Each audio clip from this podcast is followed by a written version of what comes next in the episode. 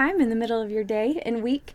I am going to start recording just so I've got some time to kind of put in the intro and outro. But the main thing to remember is that it's super conversational. So there's not a lot of editing.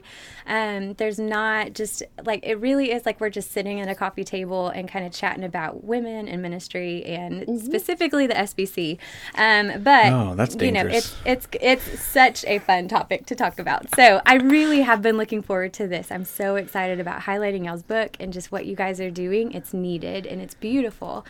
Um, so just remember, it's kind of a back and forth. So I may throw something at you, but with three of us and not being able to see, I'm going to try to stay to our questions like pretty directly. So, okay. but yeah. as you chat, I might say, Eric, you know, what do you think about that or something like that. Yeah. So, um, and we will record for about 30 minutes, but it's kind of fluid even in that. And so if we're in the middle of kind of on a topic, then we're just going to close it out and then I'll wrap up the show at the end. So, okay.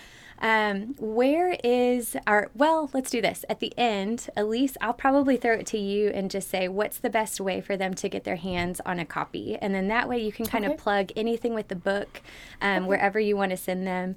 Um, you can kind of give a plug that way.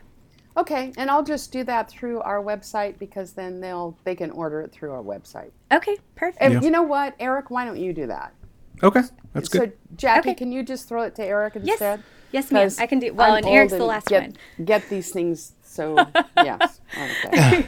I don't and Jackie, myself at all. Uh, my last name's pronounced Shoemaker. I don't know if there, that was in a media packet or not, but okay, I got that in your email, and honestly, oh, that's oh, okay. how I've um, always read it. So awesome. Um, I don't know what that. I'm sure you've gotten some jacked up name pronunciations. Yeah, but um, Elyse doesn't care what you call her. yeah, right. Exactly. yeah. Awesome. Well, do y'all have any questions before we get started?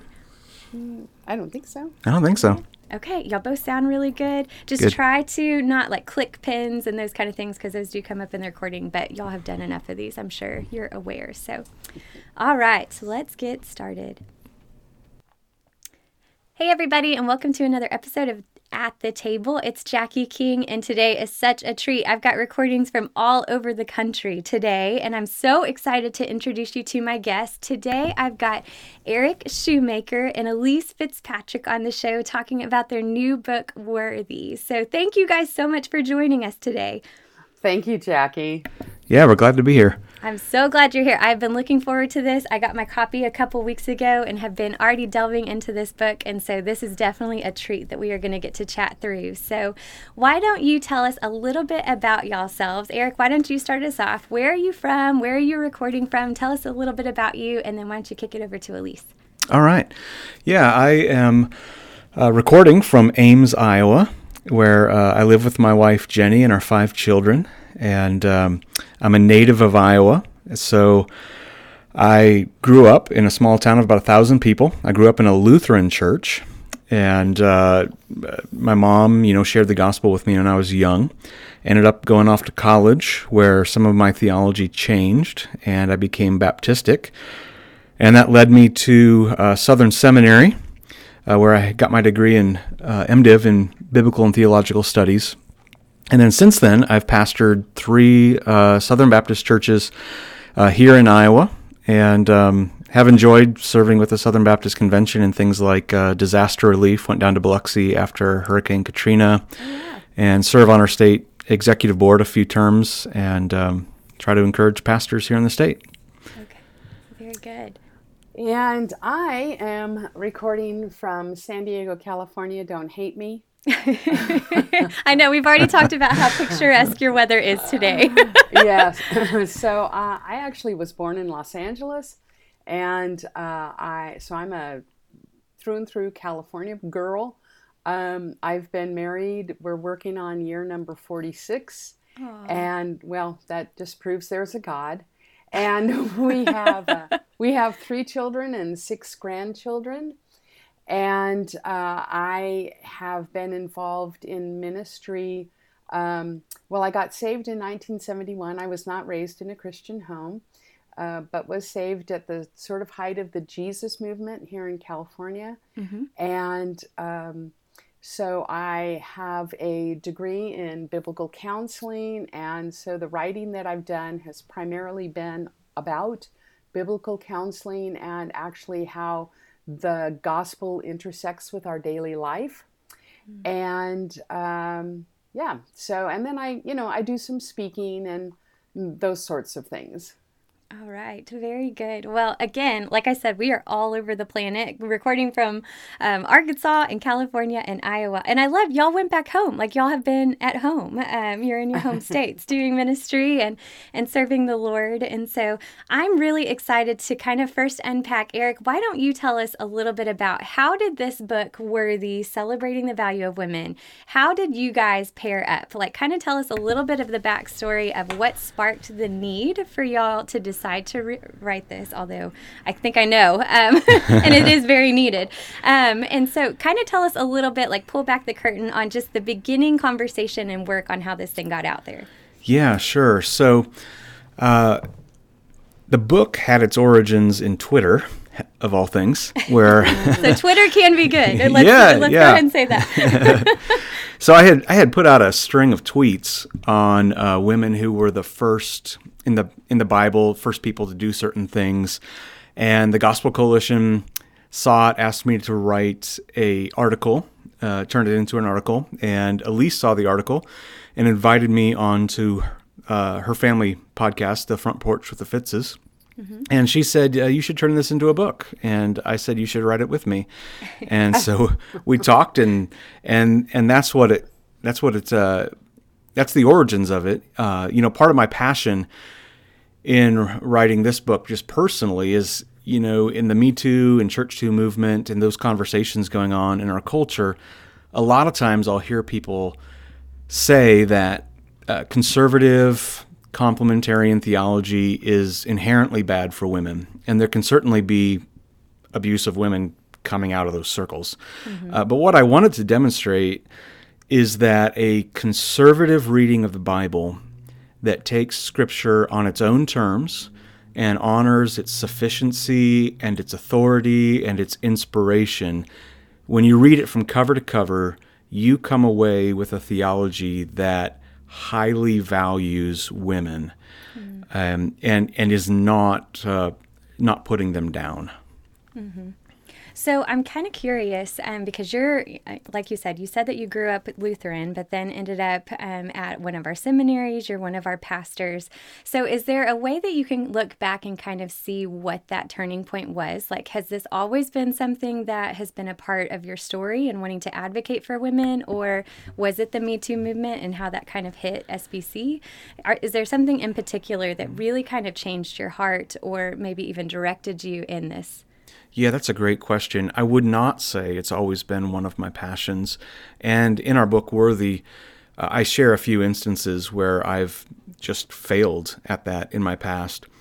And even, you know, going to seminary and learning complementarian theology, reading a ton of books uh, to that end, I still, well, my theology would say men and women are equal uh, there were still places in my applications and attitudes where I was not treating women that way. Mm-hmm. And, you know, I think the emphasis for me traces back to my own. Uh, I went through a hard period in pastoring where I was uh, very burnt out. Um, I felt like I was being mistreated by a large number of people. And there weren't many who to my knowledge, I, I felt like were sticking up for me and advocating for me publicly and a- actively. And that produced in me, I think, a sympathy for people who were saying, hey, look, we're not being treated right. And so at some point in the Black Lives Matter movement, you know, these videos that get shown of um, uh, black men being killed uh, in situations you know, in my youth and early adulthood, I would have written that all off as something uh, politically liberal and suspect. And I decided that I was going to watch one of these videos. And as I watched this man getting choked to death for selling, you know, unlicensed cigarettes uh, or whatever, it just struck me that there is no reason this should be happening. Mm. And I have not been listening to my uh, black neighbors, brothers and sisters, uh, on what their lives are like. And so that led me to be really open to just listen to stories and and honestly consider them. And then as the Me Too and Church Too movements arose, um, you know, there's just so many heroic voices of women. Uh, even in the SBC, we have uh, women like Rachael Denhollander and Beth Moore, uh, Jennifer Lyell, Megan Lively. You know, as their stories started to come out and they started to speak, um, I was listening to them and I was understanding, as far as I could, what they were experiencing and seeing myself, I think, in the responses of some of those men and and grieving that and then realizing that the voices in the in those movements can't just be women. If women are the only ones speaking out about the mistreatment of women, it it gives the impression that men really don't care. Mm. And I just decided uh, that I wanted to be a man and a pastor that was publicly speaking to the things that other men and pastors, particularly in my circles, I didn't see addressing publicly. Mm-hmm. And so it's risky to do that. I know there's a cost to that. Uh, but I, I just wanted to be a, a, the voice of a man and a pastor who is coming alongside my sisters and speaking with them. Mm, that's so good. And I think even going back to, you know, you mentioning Black Lives Matter and listening to your friends and it's starting with listening, it, it makes it not a women's issue or a minority issue. It's an image of God issue, you yes. know? And so I think um, even just starting the conversation in that, and I know we're going to talk a little bit about just how to have this conversation in a second, um, but I think starting with they are humans, they are women and men made in the image of God that have experiences and stories, and that you want to somehow bridge the gospel with that story, with that life. And um, I remember in reading your book, you mentioned talking to one of your friends and how she ended up kind of saying like this list of what she experienced as a woman. And it was yeah. something so simple, you know, of like walking into a room and not being acknowledged or yeah. not making eye contact, you know. And I'm reading this list and I'm like, oh my goodness, I've felt that too, you know, like it's not just me. And so, the fact that you had even asked that question almost kind of and like as i'm reading the list made me stop and think wow you know just the power in asking what do you feel when you walk into mm. a room as a woman or as a minority or you know i mean just throw out whatever it is and then starting the conversation from there instead of coming with all of these preconceived ideas and notions right um, yeah. so i'm just so encouraged that um, I don't know, just as a sister, as somebody that is walking alongside you in this uh, in this mission. Um, it's so encouraging, I think, to hear. And I think you and Elyse, even just the idea that y'all are writing this together, I love because mm. it's showing that complementary. It's showing that perspective where it's stronger together. So, Elyse, as you were kind of writing your portion mm-hmm. of the book, um, I'm not sure, like maybe talk to us a little bit, Elyse, on how did y'all write it? Like, how did y'all kind of assign what you were going to tackle? And mm-hmm. he was going to take some things, you were going to take some things. How did that happen? Well, yeah, the book basically goes from Genesis all the way through to the book of Revelation. And what we're trying to do is do an overview of the different ways, surprising ways, a lot of times, that women are used in the uh, narrative of redemption. And so mm. Eric had already done work uh, at, on the beginning chapters in Genesis, and he uh, had work that he had already really thought through as far as um, the New Testament and the Gospels. And so Eric basically got uh, Genesis 1, 2, and 3 and the Gospels. And then I got everything else. Okay. Um, Which is no small task. but, you know, uh, let, I, I, obviously I didn't cover everything else. Yeah. But it was, um, you know, it, it for us, it was a journey. Just we're just asking the question how did God use women and how is their value shown and how should it be celebrated all throughout uh, redemption history? So, from the very beginning, from Genesis, in her creation, all the way through to the book of Revelation, where you have the bride, a female, she's spoken of in female as a female gender. Uh, how, how do we see scripture from beginning to end? And what is God's perspective on women? It's very easy to do a superficial reading of scripture and say, well, God obviously is a misogynist. Paul certainly was a misogynist. To say mm-hmm. things like that without mm-hmm. really looking deeply at you know the evidence that's there and then you begin to see how jesus interacted with women mm-hmm. and the way that the lord jesus interacted with women is shocking um, and the kinds of things that he uh, allowed and even encouraged you know encouraging a woman uh, mary not his mother mary but mary of bethany to function as a disciple of a rabbi mm-hmm. was so outside of the norm that you know when he when he goes to the house of Mary and Martha and Martha is is really pushing boundaries by even asking him to come to her house and then Mary doesn't do what you know is expected of her which is to help serve the men instead sits at his feet as a learner Mm. Um, and and Jesus Jesus protects her and says she has chosen the one necessary thing.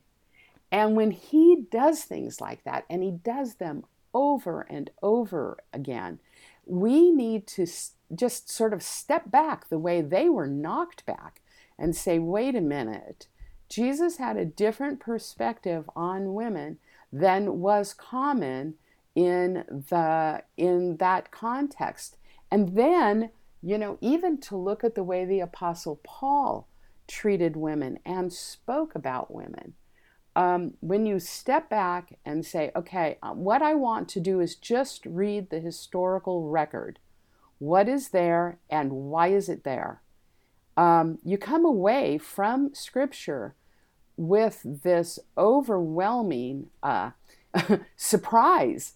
Mm-hmm. I certainly had an overwhelming surprise because, like Eric, I had uh, in the 1990s when the complementarian books first started coming out, I had really read them and bought into them uh, hook, line, and sinker without ever having done what we did in this book, which just which is just to say, in what ways were women important how mm. how did God celebrate that that Ezer, that helper? You know, mm-hmm. when when God says He's going to make a helper for Adam, He does that because Adam's uh, alone and is in need, and so you know how how does God use women as the helper, as the necessary ally? Mm. And you know, that word helper is used over and over again in scripture of yeah. God. Yeah. And so we have to say, um, how how does women, how does a woman in her in her ontology, in her being as she's been created, how does she image God the helper? So she's the necessary ally that the man needs. And then you get all the way you get all the way to, you know, Paul uh, going to Europe at, in answer to the Macedonian man. He has a vision in Acts 16 of the Macedonian man who says, Come over and help us. so mm. Paul goes to Philippi and he finds a group of women praying by a river outside the city. And here's the helper, mm-hmm. Lydia, mm-hmm. Yeah. who is the first convert, first baptized convert to Christianity in um, Europe. And she prevails upon the apostolic team to stay at her house. She prevailed upon them to stay at her house. She is probably single. Uh, she's probably widowed, but we don't know that and she has a house that's big enough to hold the first house church in Europe. Mm-hmm. So God answers God answers the cry for help from a European man with a European woman, and then Paul sets up the first house church in the home of a European woman. And then Paul also talks about Phoebe, who is his helper, mm-hmm. And takes the letter to the Romans to Rome. She's not just a mailman. She actually delivers this letter and probably reads it to the house churches. So Paul says she has been a helper of many people and she's my benefactor or helper as well. So mm-hmm. you see from beginning to end how women are used as helpers to push forward the redemption redemption story. It's so good. I wish we had like a ton of time and you could just keep going and talking about all of the women that you had. I know um, as I was kind of thumbing through the book whenever I first got it, I ended up in mm. the appendixes, you know, and like mm. the first one and how it just lists everything and all of these women and how God has used it. And I mean, you should just buy the book really for that back chunk of the book, but it's all so good. Um, and so I love what you're bringing out because I think I've found this in my own life and even in the women that I lead in my women's ministry ministry. Um, that there really are kind of these notions that maybe have been passed down, or maybe we picked them up along the way in our spiritual walk, but honestly, like as I've looked at my own walk and then having these conversations with my own women, they don't know the stories of the Bible and women. Mm. Like they don't. It are yeah. they're these isolated kind of ideas mm-hmm. and ideologies. And even going back to Genesis and unpacking the beauty of how we were made and how mm-hmm. man and woman were distinctly made very differently, but also to glorify God and then to rule together. Um, and I remember sitting in Bible study at, after teaching um, Genesis 1 through 3 and having the women sit there and they're a little bit older than I am and just saying, I have never heard this. I've always mm-hmm. heard that the men are in charge and we just need mm-hmm. to come along and help. And so, mm-hmm. Elyse, how have you seen women maybe I'm specifically thinking of like their posture changing or mm-hmm. um, just how they carry themselves as we are met with the Word of God and the truth of God. Mm-hmm. How are you seeing women change with just being presented with the simple stories of this is how God uses women mm-hmm. all throughout the Bible? Actually, this past weekend, I spoke at a conference. There was about 250 women there, and I spoke to them from the book Worthy Mm-hmm. And a woman came to me with tears in her eyes afterward, and she said, She's an older woman. She said, I sleep on a bed in a closet next to my husband's bed because I need to be by him because he's had a stroke, and so I need to be there for him all the time. And she said, This has changed my life. It's transformed me because now I see how valuable I am to God and what I'm doing has value. Mm. Oh my goodness. Wow. Like that. Mm. Yeah. yeah. yeah so beautiful. It really does change how you breathe, how you mm-hmm. walk, like how you participate in the church and in the local church, how you take your giftings. And I mean, like you think you talk of Phoebe, you talk of Dorcas. Like all of my mm. women giggled whenever I mentioned Dorcas because they didn't know there was a woman in the Bible with that name, you know? Um, and so I think this is such an encouragement, especially as women leaders listening to this podcast. Like you have got to get your women in the Word and seeing how God has traced this thing out from creation. Like, this is not some movement that we're a part of. This is not something that we're kind of yeah. like piecing together so that it becomes something for us, you know, to like lift us up. Like, this is history. This is how God works and moves in his Amen. church and through his people. And mm-hmm. so, Eric, I'm kind of curious, um, being on the Twitter Twitterverse um, over the last couple weeks as you have launched this book, y'all have gotten some pushback, um, which honestly and sadly does not surprise me. Mm. so, talk to me a little bit about where do you see that pushback coming from, and just how are you guys? Um, that's a question that I have for y'all. Like, how are your hearts and um, but let's talk a little bit about that because this is obviously, especially in the SBC specifically, kind of a, a pretty hot topic. Um, so, yeah. how are you dealing with some of that pushback and what are you seeing? Yeah, that's a great question. And here's where I'm going to move from uh, podcasting to preaching. Go for it. you can do that, you know. yeah. I yeah. had to. Sorry. Um, you know, I, I, I want to follow up on that last point. Um, I love that you're sharing this with the women in your ministry and that Elisa's speaking to women on this. And I just want to put a shout out to the women that are listening to this. Uh, encourage your husbands to read this book. Uh, I hope that this topic, the value of women, doesn't remain a women's ministry and a women's conference issue. There should be men's ministries reading this book, and this should be the topic of men's conferences, uh, because the value of women is something men should care about. Uh, which gets me to the the backlash and the pushback that we've received. Um, you know, the, the light pushback we've received, and I'm saying this for the sake of the irony, is that the book is too complementarian. Um, and that's primarily coming from egalitarian people, and that's that's understandable. Uh, They don't see the how we can be consistent in that. But the strongest pushback is that it's not complementarian enough, really. uh, and that in that it doesn't emphasize uh, what women can't do, and it doesn't emphasize and thoroughly exegete uh, all those submission passages. And so, you know, we wrote a book that wanted to explore the value of women as they show up from cover to cover in the Bible. And and you've already mentioned all these passages that surprised you, surprised your women, surprised Elyse and I as we read them. These mm-hmm. things that aren't highlighted and aren't seen. But we've heard from men in particular, pastors and elders in particular, who are disappointed in two things. One, that we recognize egalitarianism as a Christian belief, mm-hmm. and we talk about our egalitarian brothers and sisters. And two, that our book, because on that first point, we're emphasizing gracious conversations with those that we disagree with as brothers and sisters in Christ. Uh, and, and then the second one is so that we, as I said, we didn't strongly emphasize what women cannot do.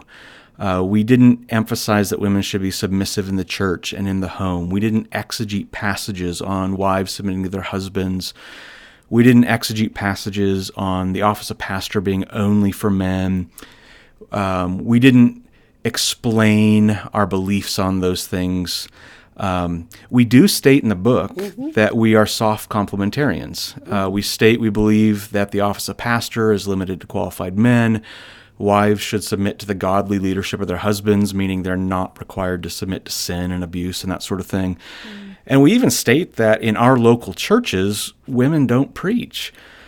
Um, but that's not enough.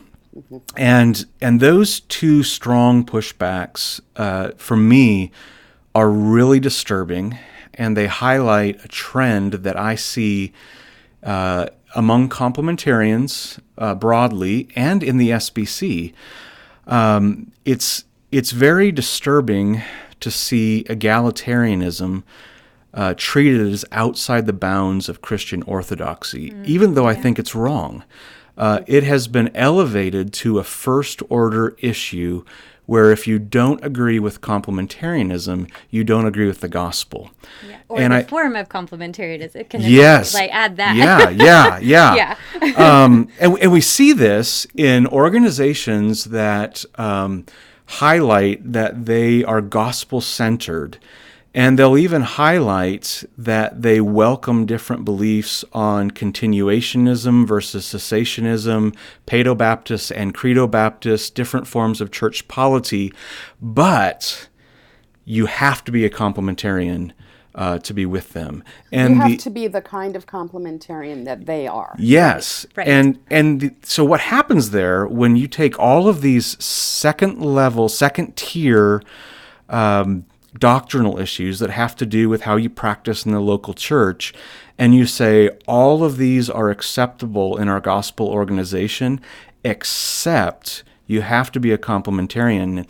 You you functionally make complementarianism part of first order orthodoxy that you have to accept to be a Christian. And no one's going to flat out say in those words that egalitarians or complementarians who don't interpret things their way can't be Christians, but it's said functionally in the way that we respond. And I'm seeing this in the SBC where you can be a Baptist Faith and Message 2000 affirming complementarian, but if you disagree on unaddressed aspects of how that is applied in a local church, then you are stated to be disregarding and dismissing the authority and the sufficiency of Scripture, and whether you're a Christian mm-hmm. seems to be uh, mm-hmm. even questioned. Yeah. And, and and I think what that does is it really reveals what's at the heart of this issue and why this book is needed.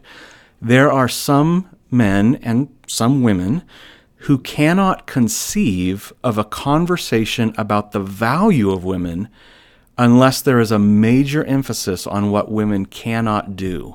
Mm. And that makes women appear to be suspect, as though they're always trying to usurp and deceive and rebel. And one of the things we keep hearing from conservative, Bible loving women mm-hmm. is that they are suspicious of books or sermons or conferences about the value of women because, in the end, what it always comes back to is hammering on what women cannot do. Mm-hmm. And that plays into the stereotype that the only thing Christian men and Christianity in general are concerned about is controlling power and controlling women. And so we wrote a book that was not about gender roles. There are hundreds of books out there on gender roles in the church and in the home. If you want explanations of 1 Timothy 2:12, you can find books devoted entirely to that. If you want to figure out what complementarians mean about wives submitting to their husbands and why that's not devaluing them, there are books about that. That's not the book we were writing. We wanted to walk through the Bible and highlight how women have been valuable and we had word limits and and our, our publisher graciously let us go over our, our word limit for the book. But evidently for some people it is not enough to say women are valuable. You have to say what they can't do. Mm. And women hear that. They see that. They're hurt by that. And I, I, I just want to encourage my complementarian brothers uh, whether you're a scholar or a pastor, to think hard about what message you're sending to our sisters when everything has to end on what they can't do. Mm, so good. Um, I yes, I, a thousand amens, yeah, more than a thousand. Amen, amen, amen. Um, I was I threw out on Twitter last night because I'm getting ready to teach at a women's event, and um, so I was thinking through just false gospels, and so I like threw out this tweet that was just like, what are some mm. false gospels that women, um, you know, like are are following? Mm-hmm. You know, they have a little hint of truth or whatever. My very first response was a guy that said that they can be pastors, and I'm just like, are you kidding? Kidding me? Like, are you serious? Out of all of the things, you know, like that's what you're going to throw at. And I mean, it was within seconds. And yeah. I know just personally as a woman, and and we make no like I mean we are BF&M at SBC Women's Leadership Network. You know we affirm that we are complementarian. There is no conversation in that. But even mm-hmm. in our launch last year, mm-hmm. so much of it was even our trying to brace for how do we answer the question? How do we come out so incredibly like obvious. We are not trying to be pastors. And just in that conversation of how everything revolves around what we aren't or what we mm-hmm. can't. And then we wonder why women are defeated or feel like yeah. they don't have a space or a mm-hmm. voice. Mm-hmm. Um, so I know you're teaching to the choir right now because we're like, yes, mm-hmm. oh my gosh, yes, yeah. let's talk about something else. Um, and that was honestly a big part of starting this podcast and telling the rest of the committee, like, I want to celebrate women. I want to yeah. talk about something other than the fact that we can't preach, that we mm-hmm. can't be pastors. And it, the beauty of that and the encouragement that comes with just getting to see God working in women, like, why, why on earth we would think that that needs to be squelched? I don't, yeah. I don't know. Particularly um, when. Fear. It, go ahead. You, you know, particularly when in our convention, we have this big conversation going on about women, particularly women being abused. I mean, it's not just women that are subject to sexual abuse, but a lot of women, like those heroic women I mentioned earlier. And there's so many voices that are silent on that. And they don't say anything.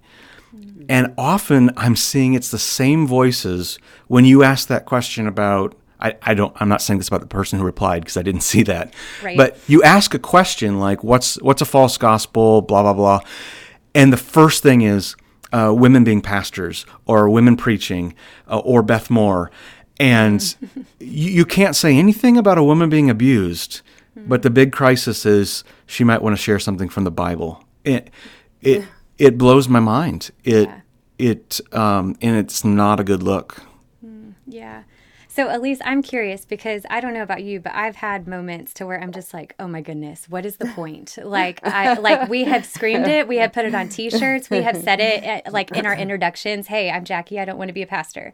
Like Yeah. it can get discouraging. and so how would you encourage women um, to like stay in the game, to not be defined by this sect of the conversation? Like, what would you say to the person that maybe feels unseen, unheard? Like, this is just how it's going to be. What would you say?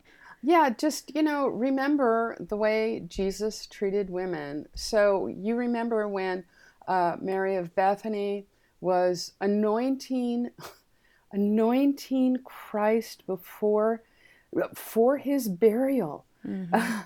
and uh, what is she doing? She's kissing his feet. And he welcomes it. It's not like he's sort of, "Mm," you know, holding his breath. I wish she'd stop. He's actually welcoming it. But what do we see happening with Judas and the other disciples? You know, he's he's thinking, typical emotional woman. She's wasting all this money. She probably thinks that she's going to sit next to him. And Jesus says, Leave her alone. Hmm. Leave her alone.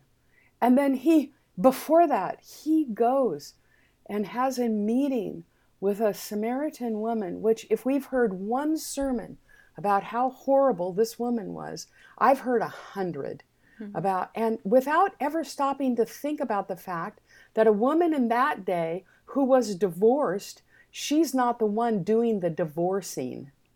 And if she's living with a man, she's doing so because she has no other option to try to care for herself. So Jesus goes and meets with her, and what's so I, I almost chuckle when I read it if it wasn't so sad. It says that the disciples came back from getting lunch and finds him talking to a woman, and they're shocked hmm. that he's talking to a woman. Okay, so this is what I have to say to women. Listen, your Lord sees and he loves and he will work this out. Hmm. I have, after seeing the way that Jesus called and used and protected and loved women, I know that the Lord of the church is not going to let this go on. Hmm. And that's, you know, that's my only hope. My hope is not in this book or in what the SBC or my church or any church hmm. might do. My only hope is that Jesus Christ loves women hmm. and has made it so plain, and He will protect us and work this out and use us according to His plan. That's so good. And you know, that honestly kind of like hits a little bit of a nerve in me because it reminds me that the work that we do do is only for Jesus. And I think a lot of times, you know, especially in this conversation because it can get so heated, we can Right. tend to want to be right or, mm-hmm. you know, to like earn our spot. Mm-hmm. And so I think even you're graciously reminding us that it's up to Jesus. Like he is in control, he is mm-hmm. taking care of it all.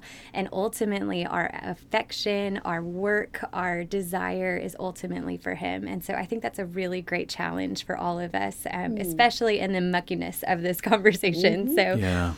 Okay, Eric. So to close this out, because we're running out of time, um, how would you encourage both brothers and sisters um, just in this conversation? I think you've done it well, um, and, and I want to commend both of you for that. As I've watched um, just some of the backlash that you guys have had, um, but how do you have this conversation well?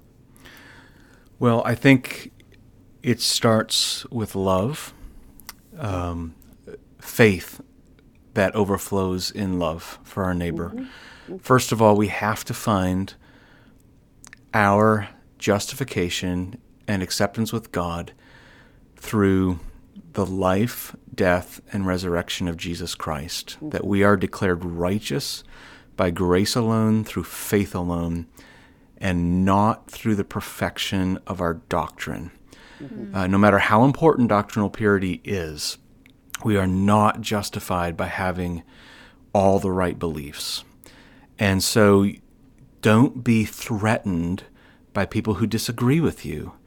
Realize that you can be wrong in your theology mm-hmm. and your neighbor might be revealing something to you. Mm.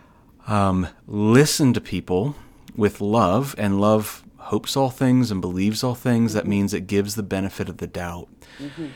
And you know, these women, like I mentioned before, like Rachel and Beth and Jen and Megan, speaking out so courageously on Twitter and social media, their stories of intimate things that should never be discussed and never have to be mm-hmm. discussed in public. They have allowed their lives to be ripped apart in in public for the sake of other people's protection.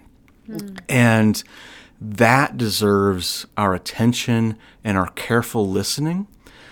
And and you know what? Sometimes, you know, I've seen people tweet out, you know, Beth Moore can be kind of snarky, um, or you know, she can instigate things, and